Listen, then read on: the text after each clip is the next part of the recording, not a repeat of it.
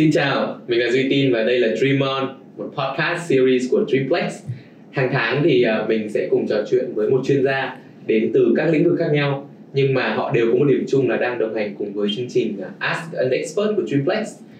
À, bên cạnh những cái tư vấn chuyên môn thì à, các chuyên gia cũng sẽ chia sẻ góc nhìn của họ đối với cái văn hóa tìm lời khuyên và tư vấn ở Việt Nam hiện nay cũng như là trải nghiệm của một môi trường làm việc lý tưởng các bạn cũng có thể tìm thấy phiên bản tiếng Anh của Dream On được host bởi Yên Ly Trần ở trên Spotify, Apple Podcast, YouTube và Facebook của Dreamplex. Khách mời hôm nay thì là chị Hà Phạm. Chị Hà Phạm đang là Engagement Manager ở B Group. À, đồng thời chị là Business Coach. Um, và ngày hôm nay chị Hà Phạm đến với Dream On với chủ đề về Organizational Culture and Wellbeing tiếng Việt là xây dựng văn hóa doanh nghiệp và sự cân bằng cuộc sống đúng không? À, rất chào mừng chị đã đến với Dreamer Cảm ơn chị. Ừ, xin chào Duy Tin. Cho những ai mà chưa biết chị Hà Phạm thì chị có thể giới thiệu một chút về bản thân được không? Ồ, oh, thực ra thì những cái lời mà Duy nói thì nó cũng đã bao trùm những cái việc Hà đang làm rồi. Thì hiện tại thì Hà đang làm Engagement Manager tại B Group và, và bên cạnh đó thì mình có làm về Business Coach. Thì nói tiểu sử qua qua về mình để mọi người có thể hiểu rõ hơn thì là mình đã trải qua rất là nhiều ngành khác nhau. Ví dụ như là từ ngành uh, dịch vụ cho đến uh, quản lý bất động sản, xong rồi chuyển sang là truyền hình và mình làm vận tải và hiện giờ là mình đang làm về ngành công nghệ. Thành ra là nếu mà nói về cái kinh nghiệm gọi là nhảy việc hoặc là start from scratch ấy, thì là mình là kiểu rất là nhiều. Đầy chuyên gia phải thêm một cái uh, lĩnh vực nữa là chuyên gia về lĩnh vực nhảy việc. Ở, ở trên này chưa có. Chưa có ờ, cái và cái chính ra thực ra là mình là một người rất là đam mê về cái việc hỗ trợ mọi người và luôn có một cái slogan gọi là best live life version ạ. Và rất là thích để mà nhìn thấy mọi người thành công hơn thành ra mình thấy cái nghề coaching của mình là nó rất là phù hợp với khả năng cũng như là cái ước vọng của cá nhân. Dạ. Thế thì um, bởi chị vừa nói là chị đang làm engagement manager ở B Group thì uh, bản thân ở B Group hay là những cái dự án bên ngoài của chị nữa chị có đang có cái dự án nào mà theo đuổi mà cảm thấy là muốn chia sẻ với mọi người. Thực ra lúc nào trong tức là trong lịch hàng ngày cũng có một cái gì đấy gọi là going on.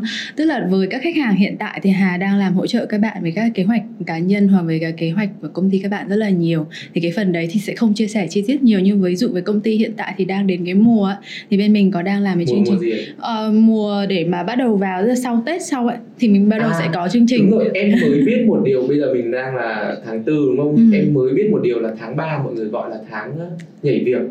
Em em không biết là từ bao giờ nó được định nghĩa như thế nhưng mà yeah, em mới đọc một vài bài báo hôm nay chị nói thì em mới biết là bây giờ Việt Nam tháng 3 được gọi là tháng nhảy việc. Đúng rồi, hết tháng 3 là tháng nhảy việc. Tại vì lúc đấy đầu tháng 3 bắt đầu mọi người đi tìm việc Và đến hết tháng 3 bắt đầu mọi người xin nghỉ Sau khi nhận được tiền KPI xong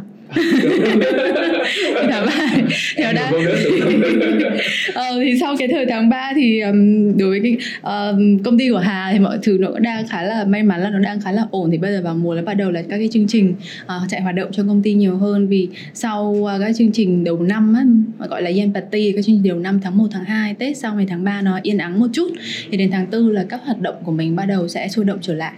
Thế thì uh, em có một cái thắc mắc là cái điều gì đã mang chị trở thành một uh, chuyên gia trong trong cái chủ đề ngày hôm nay chúng ta nói tới là văn hóa doanh nghiệp với cả uh, cái sự cân bằng cuộc sống.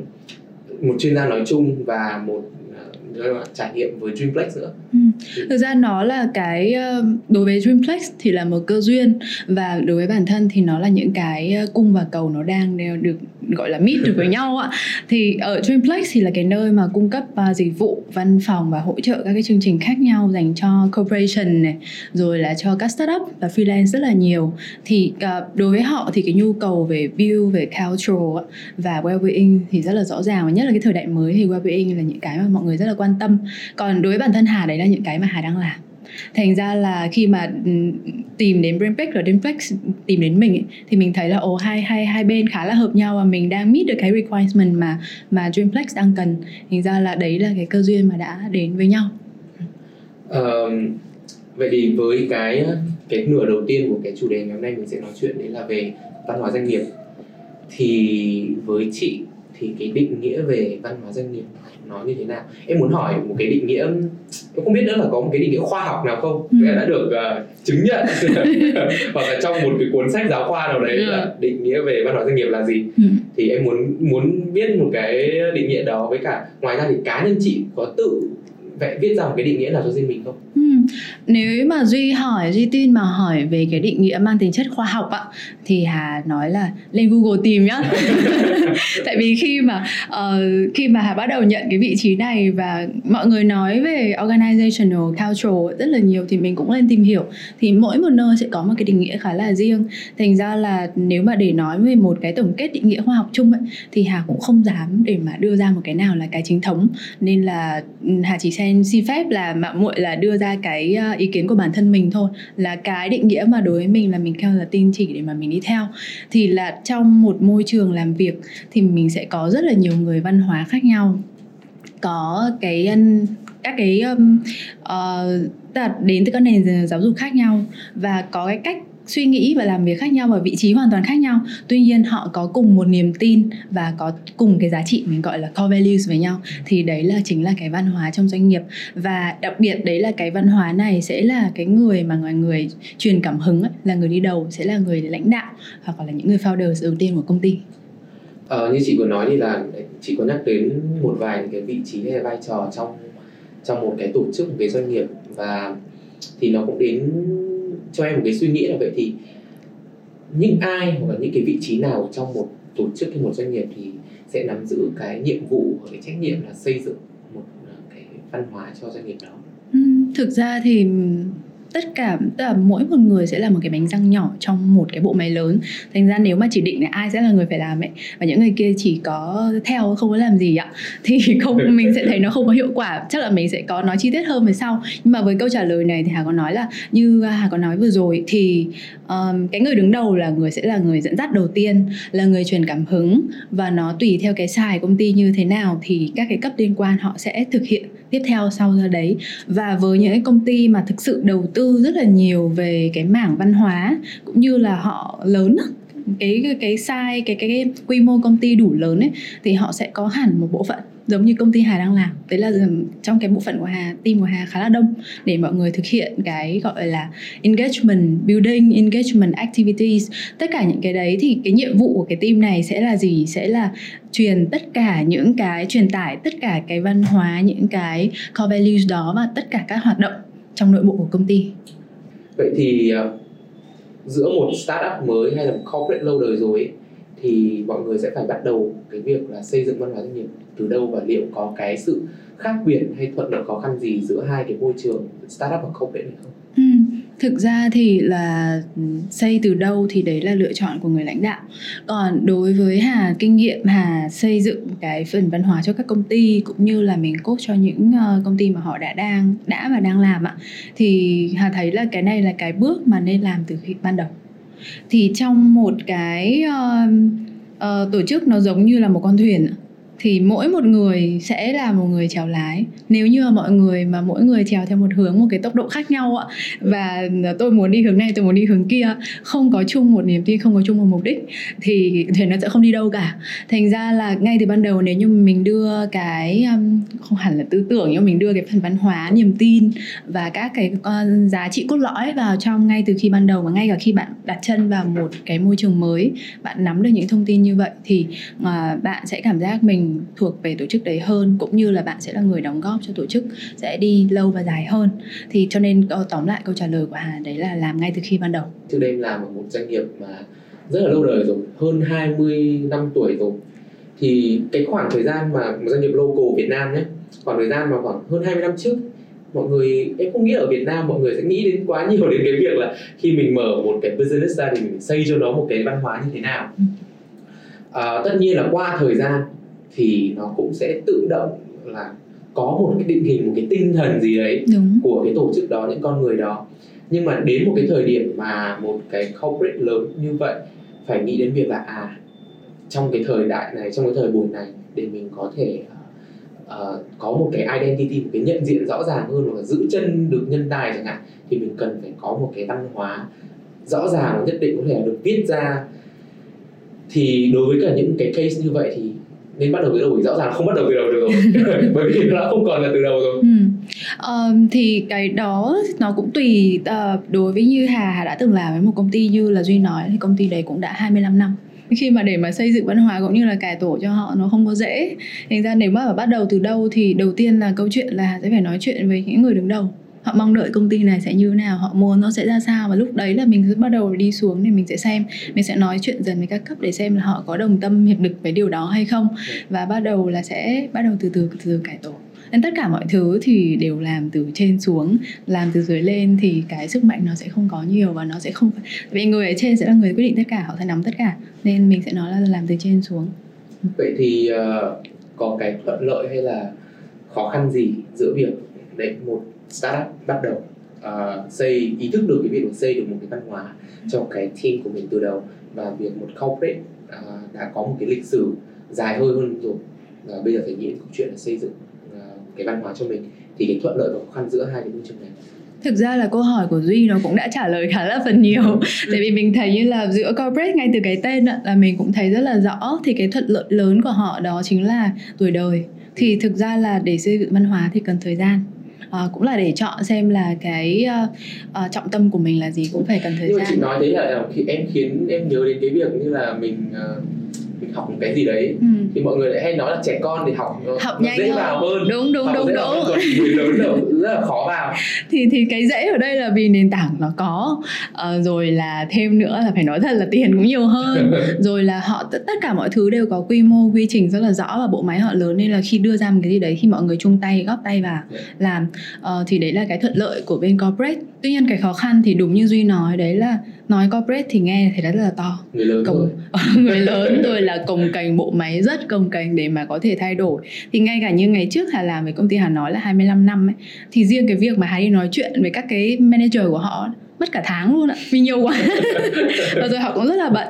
Nên ra là để mà thay đổi được thì cái bộ máy nó rất là cồng cành cần rất nhiều thời gian và thêm nữa là cái tuổi đời tuổi đời của người trong công ty đó và chính cái công ty đó nó rất là cao, nên là mức độ thay đổi nó quá chậm.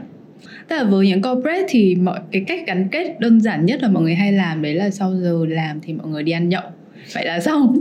Và nhất là những cái công ty như công ty sản xuất thì là đấy là cái mà mọi người cảm thấy là ok vậy xong. Và sau đấy là mọi người cũng có việc cá nhân rồi gia đình riêng thành ra cái việc tham gia vào hoạt động công ty là không có nhiều. Nhưng mà dần dần rồi về sau khi mà cái cách hà làm rồi với kinh nghiệm làm thì mình thấy là cái mức độ chuyển đổi là có. Mọi người sẽ nhìn thấy là mỗi một lần mà mọi người có thời gian để mà kết nối với đồng nghiệp của mình theo một cách khác hơn ngoài công việc thì sau đấy công việc mọi thứ nó dễ dàng hơn.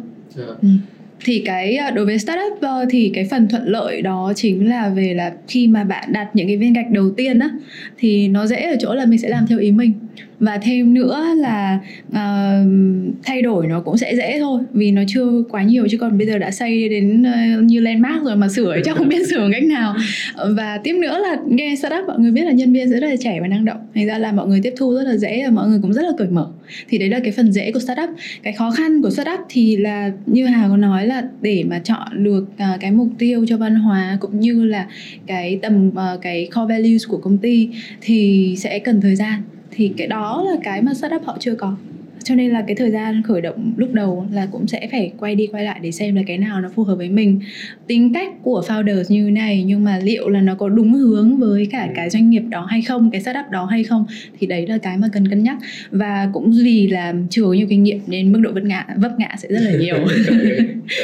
Như vừa xong chị có nhắc đến là một cái thuận lợi của corporate trong cái việc xây văn hóa doanh nghiệp thì là uh, tiềm lực về tài chính tốt hơn. Ừ. các bạn uh, startup. Uh, hoặc là cho đa số các startup thì ừ. sẽ sẽ cái cái vấn đề về tài chính nó cũng cần cân nhắc khá là kỹ. Thì uh, nó mới đến một cái câu hỏi của em đấy là em uh, thường được nghe rất nhiều những quan điểm mọi người cho rằng cái việc đầu tư vào uh, phát triển văn hóa doanh nghiệp và con người ấy là một cái gì đấy mang tính bền vững hơn. Ừ thì đối với một cái doanh nghiệp nó phải đạt đến một cái mức độ tăng trưởng nhất định rồi, có nghĩa là ổn định về vấn đề sales hay là vấn đề finance. Rồi thì mới bắt đầu có những cái nguồn đầu tư Ừ. có thời gian để đầu tư có tiền để đầu tư vào xây dựng văn hóa doanh nghiệp. Thì chị nghĩ sao về quan điểm này? Ờ, thực ra thì quan điểm đó nó sẽ phù hợp với tùy từng thời gian cũng như là cái quy mô mà công ty đó muốn đặt ra. Ờ, nhưng mà đối với bản thân Hà thì Hà luôn là cái người mà đặt con người làm gốc. Thành ra là con người rất là quan trọng. Và nhất là với thời đại này thì không ờ, mình luôn nói là việc tìm người nhưng mà người tìm việc cả hai nó là một mức độ mutual cả hai bên. Cho nên là quan tâm đến con người là cái mà nên làm từ bắt đầu và không không bao giờ mà chờ được đến khi mà công ty lớn mạnh rồi bắt đầu lúc đấy mới mới quay lại quan tâm với mọi người. Thì đôi khi nó sẽ muộn hoặc là nó sẽ rất là khó. Giống như khi mà nói là build với cả startup cái culture về startup thì nó có những phần khó này khó kia. Tuy nhiên là uh, cái mức độ tiếp nhận nó tốt nó dễ vì nó là ban đầu. Còn nếu như mà khi mà công ty bạn đã rất là trải qua rất là nhiều năm nhưng mà không quá coi trọng về con người rồi người cứ ra ra vào vào thì cái việc mà xây dựng văn hóa nó khó lắm. Nên là làm càng nhanh càng tốt và ờ, đầu tư vào tùy theo mức độ khả năng hoặc là có nhiều cách khác nhau để đầu tư. Nhưng mà quan tâm đến con người hãy chọn coi con người làm gốc thì văn hóa cũng như là core values của bạn sẽ được phát triển tốt hơn. Đấy là khi mà mình đầu tư vào rồi một doanh nghiệp đứng ở phía góc độ employer đi có cái sự đầu tư nhìn nhận về việc là mình cần gắn kết ờ, nhân viên của mình các thành viên trong cái tổ chức của mình nhiều hơn ấy thì rất nhiều khi là khi mình tổ chức ra một cái hoạt động là truyền thông nội bộ chẳng hạn ừ. nhưng mà mọi người hoặc là không tham gia hoặc là tham gia nhưng mà không nó cho có ấy, kiểu check attendance còn, còn không có không thực sự có cái tính ờ, gắn kết thì ờ, theo chị có những cái nguyên nhân gì? Bởi vì em nghĩ đây là một cái, Ừ. cái cái cái vấn đề khá là phổ biến. Đúng rồi.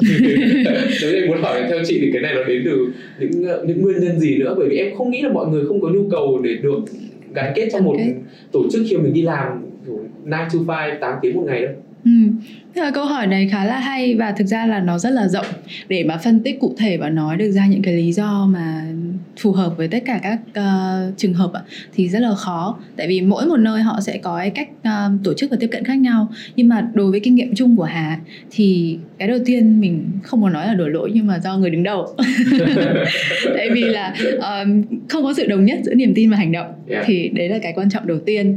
Ờ, vì luôn là nói là khi mà xây dựng văn hóa là cái người ở trên xuống thành ra nếu mà cái người mà lèo lái không có chắc thì ở dưới cũng sẽ lung lay ngay. Cho nên là người đứng đầu có thể chọn định hướng cho văn hóa nhưng mà lại không phải là người mà gọi là làm gương để mọi người nghe theo cũng không phải là người mà um, đưa cái nhiệt huyết đấy vào trong tất cả các hoạt động thì cái hoạt động nó sẽ không thành công được nhưng mà cái phần triển khai á và triển khai xong và giữ được cái gọi cái tinh thần đấy trong từ giờ đến đến về sau cho đến những cái lần chuyển đổi tiếp theo Ừ.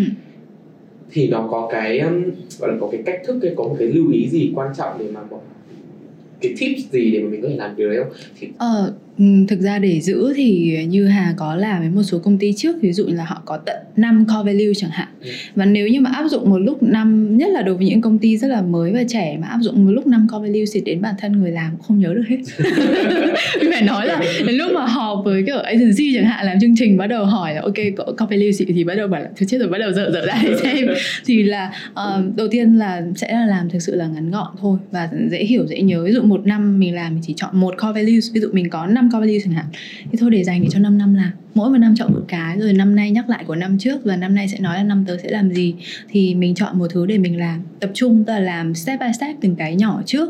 Và sau đó là tất cả các hành động tất cả các hoạt động và tất cả các cái mình truyền thông nó đều liên quan đến cái core values mà mình đã chọn. Thành ra là mọi thứ nó sẽ được thấm nhuần và nó sẽ không bị đứt gãy. Yeah. thì đấy là điều rất là quan trọng. Ờ, trong cái hành trình mà xây dựng cái văn hóa doanh nghiệp và cái gọi là cái gắn kết ờ, giữa một cá nhân mỗi thành viên trong tổ chức của doanh nghiệp ấy thì em thường nghĩ đến rất nhiều đến hai cái hai cái thuật ngữ tiếng Anh đó là sense of ownership và sense of belonging ừ. Ờ, thì với vai trò đấy là một một người cũng đang trực tiếp làm cái công việc này ở trong một một doanh nghiệp lớn lẫn là một người gọi là huấn luyện viên tư vấn ờ, về trong việc xây dựng văn hóa doanh nghiệp thì chị đánh giá thế nào về cái cái mức độ quan trọng cũng như là cái khái niệm ờ, cái khái niệm với hai cái thuật ngữ này ở Việt Nam thì, em nghĩ là với nhiều người thì nó cũng vẫn còn là mới đặc biệt là với các doanh nghiệp ờ, doanh nghiệp Việt Nam lâu đời rồi nữa. Ờ, cái này thì đúng là khá là mới nhưng mà bây giờ là bắt đầu là mình thấy là các doanh nghiệp và cũng như là các công ty startup thì chắc chắn là có rồi. Ừ. à, bắt đầu sử dụng khá là nhiều và đang muốn áp dụng áp dụng mà trên rộng, mức độ rộng rãi hơn ạ. Thì um, sense of ownership và sense of belonging ở đây thì là muốn được là mình không muốn nói là nhân viên và sếp. Thì tất cả tóm lại là tất cả các thành viên trong một tổ chức hay trong một công ty trong một nhóm nào đấy họ có cảm giác là mình là người là một cái mắt xích rất là quan trọng. Mình sẽ nắm việc này mình sẽ nắm việc kia mình chủ động làm việc này làm, việc kia và uh, vì là mình làm trong mắt xích đấy thành ra là mình thuộc về cái về Ừ. một cái bộ máy về một tổ chức thì đấy là nói một cách tóm gọn và dễ hiểu về sense of ownership và sense of belonging. Yeah. thì nó cũng rất là khó. Đúng. Vậy thì em muốn uh, hỏi một chút cái góc nhìn của chị hoặc là trải nghiệm của chị um, về dưới góc nhìn của employee là của các các bạn nhân viên là thành viên của tổ chức đấy thì vai trò cụ thể của những những người uh, nhân viên trong cái việc định hình và xây dựng một cái văn hóa doanh nghiệp thì nó như thế nào vai trò bây giờ mình sẽ vừa nói là một người nhân viên cũng như là người xây dựng văn hóa nha là Đúng người rồi. đi gọi là đi tuyên truyền ạ. Tuyên truyền viên. Đúng rồi. Thì mình rất là bây giờ mình sẽ hướng theo là người tuyên truyền viên nói với các bạn này. Ờm, cái rất là cần đấy là các bạn hãy mở lòng rất là mong các bạn mở lòng để mà đón nhận và tin tưởng đi. Hãy cho bọn mình trước cái đó. Hãy đón nhận và tin tưởng và thực hiện. Cố gắng là mở lòng, đón nhận, tin tưởng và thực hiện theo. Và sau đó khi mà bạn đã ví dụ thử qua một vài lần, một vài chương trình chẳng hạn, hoặc một vài cái hoạt động là bạn cảm thấy là có cái này, có cái kia có thể thay đổi được, hoặc bạn có một vài ý tưởng nào đấy, thì bạn hãy góp ý bạn hãy góp ý và bạn lên tiếng và bạn hỗ trợ thì cái đó nó sẽ giúp cho tất cả các hoạt động về sau này nó chạy rất là tốt. Thành ra là mỗi khi mà mình làm xong một chương trình ấy, hoặc là cả một cái ờ, activity rất là nhỏ thôi thì mình luôn đưa ra survey và chấp nhận là gọi mọi người cho đau bùa. Ờ, mọi người nói sao cũng được Dạ. thậm chí có những người là đến gặp trực tiếp nói là ở hôm nay không được nay không được cái kia mình rất là vui rất là muốn nghe. Thì để sau những lần tiếp sau nữa là mình có thể thay đổi được thì đấy là cái rất là cần những bạn nhân viên employee trong công ty hỗ trợ. Cái quan điểm của chị về work life balance tức là cái sự cân bằng về công việc và cuộc sống đối với cá nhân chị thôi thì chị nhận định nó như thế nào hỏi cá nhân dễ trả lời hơn. Um, tại vì mình không thể nào đại diện để nói cho tất cả mọi người được. Thì đối với hà thì hà luôn nghĩ là mỗi người sẽ có mục tiêu riêng. Có những người thì muốn nhà lầu xe hơi có những người thì thậm chí như hà là chỉ muốn cuộc sống làm sao mà nó bình yên nhất có thể. Tất nhiên là vẫn có mục tiêu rất là lớn trong đời nhưng mà nó sẽ khác so với các bạn của mình. Thành ra là bản thân hà thì um, cái của công việc ấy sẽ là cái cung cấp cho những điều như sau. Uh, ví dụ như là cung cấp cho cuộc sống Ừ. ờ, tài chính tốt để ờ, cuộc sống của mình nó sẽ dễ dàng hơn Ờ, sau đấy công việc cũng giúp mình là trau dồi và cải thiện thêm kiến thức cũng là học thêm rất là nhiều và về phần mối quan hệ thì công việc sẽ giúp hà tạo dựng những mối quan hệ hoặc là tìm cái cơ hội rất là dễ cho mình tìm đến những người phù hợp uh, vừa làm bạn vừa là có thể là người kết giao trong các mối quan hệ khác nữa. Và một cái bước cuối cùng trong công việc và rất là quan trọng đấy chính là sự nghiệp. Tức là sự công việc chính là một cái bàn đạp cho cái sự nghiệp lâu dài của mình. Thành ra cái mức độ quan trọng của công việc đối với hà là như vậy. Uh, nhưng tuy nhiên công việc không phải là cuộc sống của hà. Hà luôn nói là như vậy. Hà chỉ nói là không phải là sống để làm mà làm để sống cho nên là uh, nó không phải là cuộc sống của hà nó chỉ là một đại diện một phần cho cuộc sống và không thể không có thể hiện toàn bộ con người của hà. Cho nên là cái sự cân bằng hà nói là cần phải có. Đấy là lý do vì sao mà hà chọn cái topic này cũng như là cái điều này để hà coach rất là nhiều vì hà thấy là mọi người lost balance nhiều lắm. Và bản thân hà nhiều khi cũng bị lost balance. Thành ra là mình có đúc kết được nhiều câu um, chuyện cũng như là kinh nghiệm của bản thân. Um, cái danh giới hà luôn nói là nó rất là giữa work và life tức là tức là thin line nó là một cái thin line giữa work và life cũng giống như cái phần mình trao đổi vừa rồi ạ.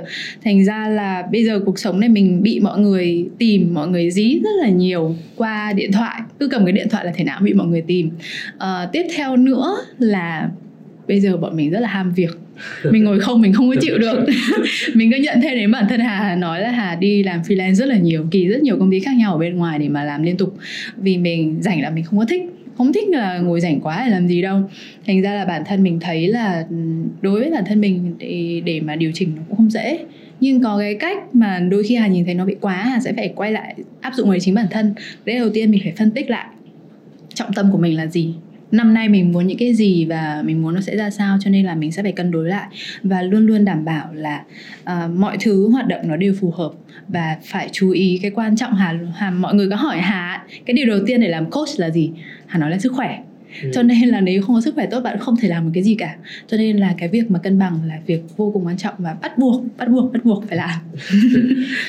Thì không biết cái độ tuổi mà của các khách hàng của chị khi tìm đến chị để tư vấn về cái việc phải cân bằng giữa giữa công việc và cuộc sống ấy thì thường là những người ở trong cái độ, à, tuổi độ tuổi đấy thường là những người ở late 20s rất là nhiều. Yeah. vì khi bây giờ mọi người bắt đầu làm việc và bắt đầu bị vào cái guồng quay và guồng quay công việc và bắt đầu nghĩ đến một số những cái dự định xây dự dựng. định khác trong cuộc sống đúng không? Một cái một số cái vướng bận khác ngoài công việc trong cuộc sống. Đúng. thế thì đối với những cái bạn late 20 tức là nửa sau của tuổi 20 như vậy thì chị có cái lời khuyên nào hay là cách nào để mà mình có thể một là xác định được mục tiêu?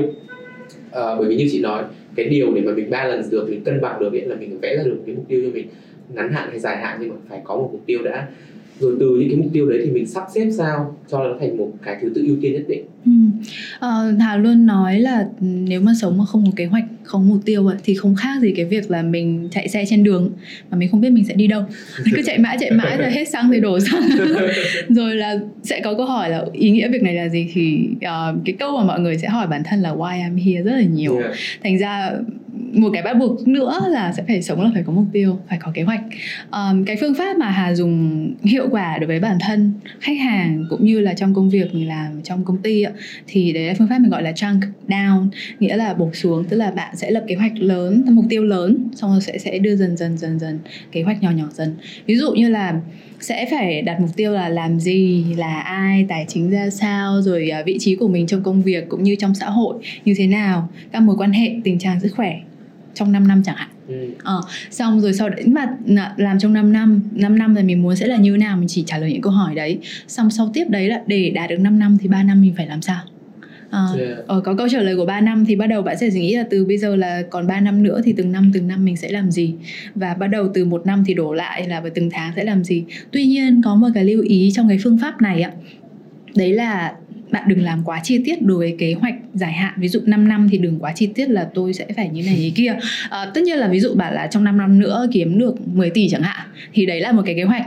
Thế xong rồi sau đấy bạn bổ xuống thì cái kế hoạch mà càng ngắn hạn thì sẽ cần chi tiết hơn chứ còn kế hoạch dài hạn thì nó sẽ không cần quá chi tiết vội mà chỉ cần có một mục tiêu để mà đến.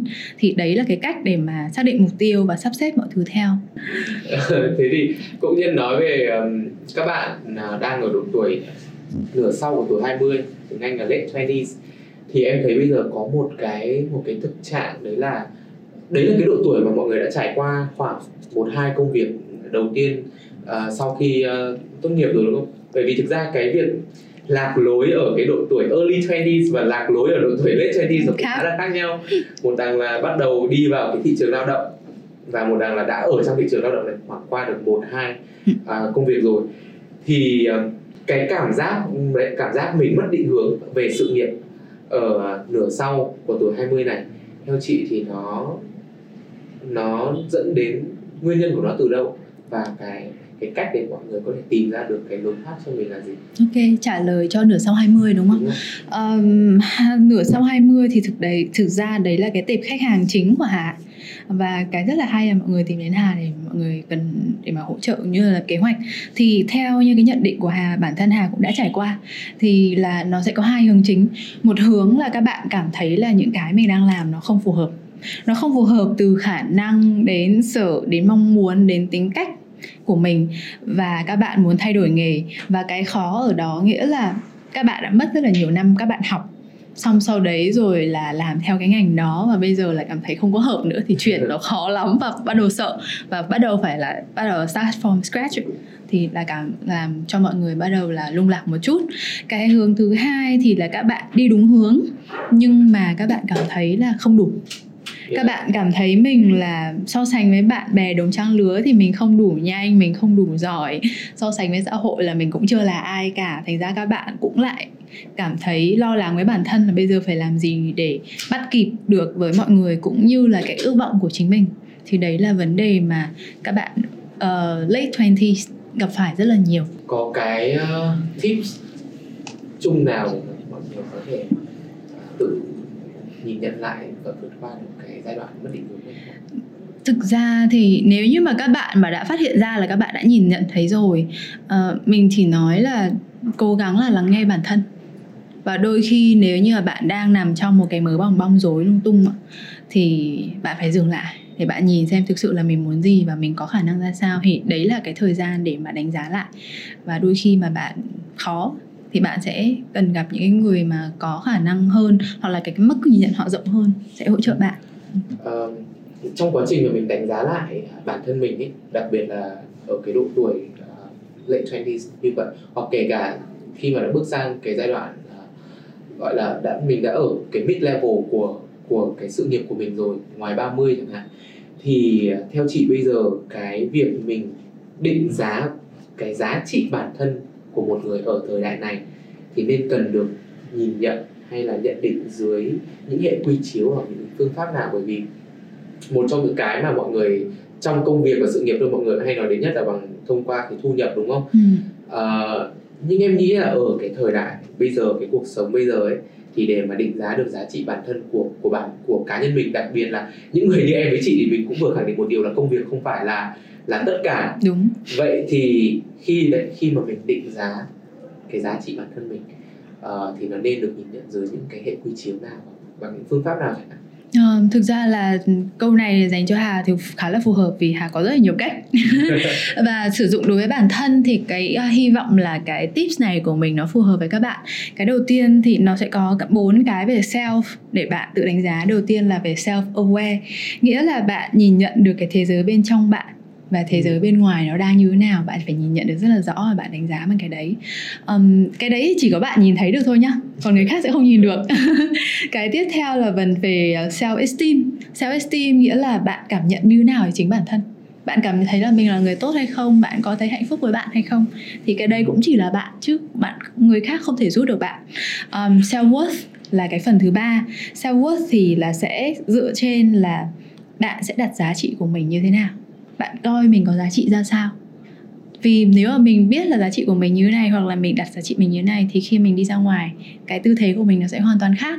Cái cuối cùng mà cũng là chỉ bạn làm được thôi, đấy chính là self concept, tức là bạn đặt cho mình là ai, như thế nào, thì bạn sẽ gọi là làm đúng như vậy.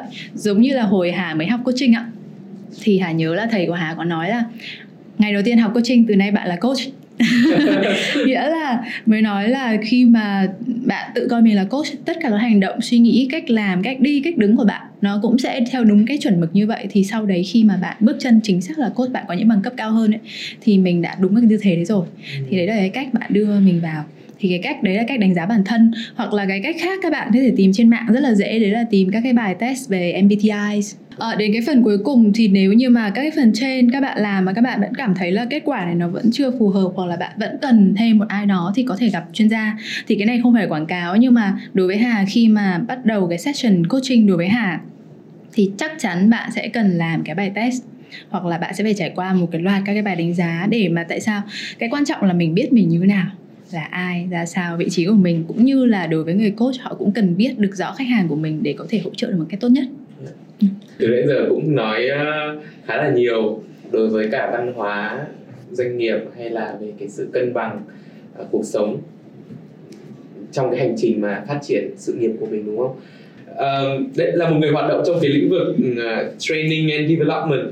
Thì uh, chị nhìn nhận thế nào về cái cái văn hóa coaching cái văn hóa coaching ở Việt Nam? Rồi có cái sự khác biệt gì giữa trong cái văn hóa này giữa các thế hệ không? Bây giờ mình đang nói rất nhiều về cái vấn đề thế hệ như là Gen X này, Millennials, rồi Gen Z. Ừ.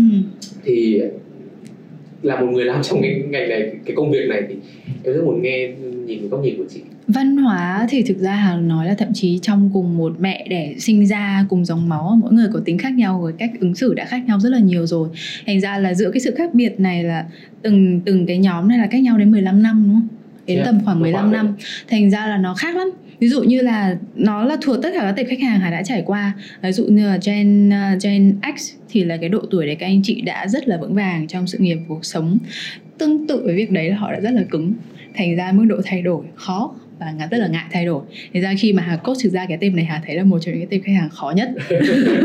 Tại vì thực ra là họ cũng rất là giỏi rồi nhưng mà đến khi mà cả hai bên đều nhìn thấy cái sự cần thay đổi thì họ bắt đầu lại dừng lại để xem họ có muốn thay đổi hay không. Đến cái phần mà millennials thì là Hà chính là đại diện millennials. Thì Hà thấy đây là em cũng đại diện millennials. À ok. Chào mừng em. Cùng team. Thì là à, đã và đang hình thành bản chất cá nhân và bắt đầu gây dựng sự nghiệp. Có những người đã có rồi có những người chưa có bắt đầu sự gây dựng. Và cái thế hệ này là cái thế hệ thú vị ở chỗ là thế hệ chuyển đổi chuyển đổi là sao? Từ ngày xưa thì không biết là duy tin có trải qua giống như hà hay không? Là khi mà mình không có uh, từ chưa có tivi đến sang có tivi từ đen sang đen trắng sang màu rồi là chưa có điện thoại rồi có điện thoại bàn rồi điện thoại cầm tay cục gạch rồi đến bây giờ điện điện thoại thông minh chẳng hạn. Thì là cái thế hệ mà được trải dài qua những cái thay đổi rất là lớn trong uh, công nghệ cũng như là cuộc sống và tất cả cái khái niệm. Thành ra đây là cái thế hệ mà mức độ thay đổi rất là tốt catch up rất là nhiều và sẵn sàng thay đổi. Tuy nhiên là cũng có một cái độ chững nào đó. À, để mà so sánh với cùng thì là đấy là gen Z thì là đây là các bạn đã được sinh ra khi mà mọi thứ nó đã sẵn sàng. Cái dễ ở chỗ là cả các cái nguồn tiềm năng để cho các bạn tiếp thu nó rất là dễ và bạn có khắp mọi nơi bạn lên mạng bạn có hết thcả mọi thứ. Uh, nhưng cái khó chính là vì là cái cơ hội để các bạn có thể sáng tạo và phát triển nó không quá nhiều. Và tiếp theo nữa là các bạn bị cạnh tranh với những cái thế hệ trước như là millennials thì quá mạnh. Thành ra là Gen Z cũng đang phải cố tìm cái cách để vươn lên riêng của mình. Và được một cái là các bạn rất là tự tin và nhiệt huyết. Thành ra đấy là cái điểm được. Vậy thì uh, nếu em là một uh, thành viên của Triplex bởi vì chúng ta ở Triplex có cái uh, chương trình là Ask an Expert đúng không? Trong đấy chị Hà là một trong 10 expert uh, của Triplex. Thì uh, nếu em là một thành viên của Dreamplex và muốn tìm đến chị để ask an expert thì à, có những cái khía cạnh nào uh, hay là những câu hỏi nào mà em có thể à, hỏi tư vấn với chị? Bởi vì em thấy là đôi khi mình có cái cơ hội để mà tìm đến những người cho mình lời khuyên được tư vấn mình không biết hỏi cái gì cả. Mặc dù là mình không mình biết là mình không hoàn hảo mình biết là mình vẫn đang có rất nhiều những cái vấn đề uh, gặp phải trong công việc hay cuộc sống nhưng khi mà có một chuyên gia để hỏi thì mình không biết hỏi cái gì. Thì bây giờ đấy, nếu giả sử em là một người như thế thì thì chị có thể trả lời những câu hỏi gì với em? Nói này là duy lại thấy là còn hoang mang hơn nha hỏi gì hà cũng được. Không hà luôn nói là uh, cái uh, ví dụ có những cái bạn khách hàng tìm đến mình thì bạn có những cái phần hỗ trợ mà mình không hỗ trợ được. Thì mình sẽ nói là ờ mình biết những người này người kia có thể hỗ trợ được bạn và mình biết cái nguồn này nguồn kia thì ra mình sẽ tìm được. Và nói đùa vậy thôi uh, cái tập trung chính của hà có thể hỗ trợ mà nó nằm trong khả năng tốt nhất và mình có thể đảm bảo nhiều nhất. Đấy chính là cái phần core value mission big why cái đấy dành cho các tổ chức. Uh, training development cũng tương tự uh, employee engagement. Thế còn đối với phần về cá nhân thì cá nhân cả về công việc lẫn như cuộc sống của các bạn thì personal boundaries and work hours và cái mà mình rất là thích đấy chính là về setting goals với cả priorities. À, một phần đã được uh, mình bật mí một chút rồi. cái phần trước của à, của buổi nói chuyện um, à, đến một cái phần cuối cùng ở trong uh, mỗi tập podcast của Dream On thì uh, em sẽ luôn muốn hỏi uh, các chuyên gia. Tất nhiên cái này thì không dưới góc độ chuyên gia mà em sẽ muốn hỏi dưới cái góc độ chị là một một người đi làm thôi. Một uh, gọi là một thành viên của của cái thị trường lao động. Thì đối với cá nhân chị thế nào là một môi trường làm việc lý tưởng câu hỏi này là trời ơi mình rất là muốn nói và muốn, muốn trả lời. nhảy từ rất nhiều Đúng. một người đã từng được trải nghiệm rất nhiều uh, môi trường đó rồi. Với cả thực ra Hà thì uh, nói thêm mọi người sẽ hoang mang nhưng mà vì là Hà cũng là operation office operation manager ở trong công ty là chính là người set up văn phòng set up và xây tất cả văn phòng trong công ty. Thành ra là mình có những cái mối quan tâm và tất nhiên là khi mình làm bất kỳ gì đây cũng có một cái riêng gì đấy của mình. Thì với cá nhân của mình đối với môi trường à, văn phòng làm việc lý tưởng ạ thì mình rất là cần nó xanh. Ừ.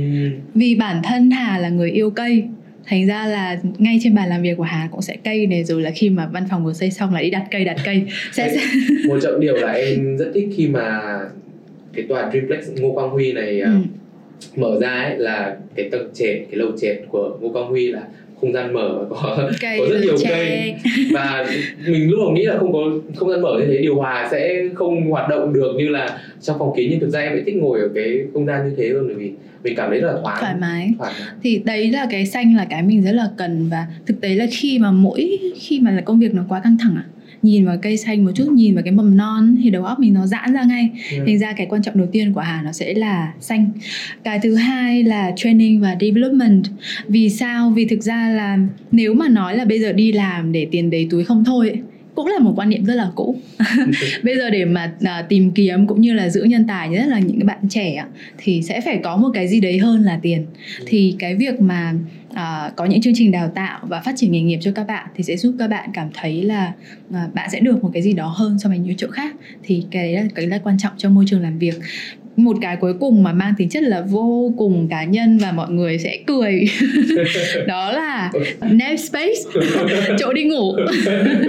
Em thấy bây giờ là đấy mọi người đều rất là quan trọng cái việc đấy bởi vì ai cũng đi làm vào cái thời gian buổi trưa nghỉ trưa xong ấy Ừ. là mọi người đều muốn có một cái chỗ nào đấy để cho mình thực sự cảm thấy thư giãn nghỉ ngơi thay vì thay vì là kiểu nằm gục xuống bàn hay là trải chiếu trải ảm ra ra sàn. ok câu hỏi cuối cùng ờ, cho tập podcast ngày hôm nay với chị Hà đấy là sứ mệnh của Triplex thì là tạo ra một ngày làm việc tốt hơn. Ờ, create a better day at work thì vậy thì đối với chị a better day at work nó được định hình như thế nào? Nó, nó trông như thế nào? Better day at work là ngày nào Hà cũng cố gắng là nó có và ngày mai sẽ better hơn là today. Ở chỗ là muốn là làm sao mà mình muốn tới văn phòng thay vì là mình phải tới. Và mình cảm giác là sáng mình dậy là mình rất là hào hứng là đến văn phòng rồi sao mình sẽ gặp người này người kia rồi mình được trong cái môi trường rất là dễ chịu chẳng hạn và đảm bảo sức khỏe từ thể chất lẫn tinh thần thì cái ngày đấy mình đã better rồi. Um, và cái nữa đấy là cái tinh thần hỗ trợ lẫn nhau ở trong cái môi trường đó cũng là một cái rất là quan trọng. Cho nên là tóm lại, là muốn một cái bản nhạc nó có hay hay không thì mỗi một nốt nhạc nó cũng phải là có ích, có tiếng nói và được quan tâm tới và cũng như là quan tâm lại tất cả mọi người thì tất cả mọi thứ sẽ better thôi.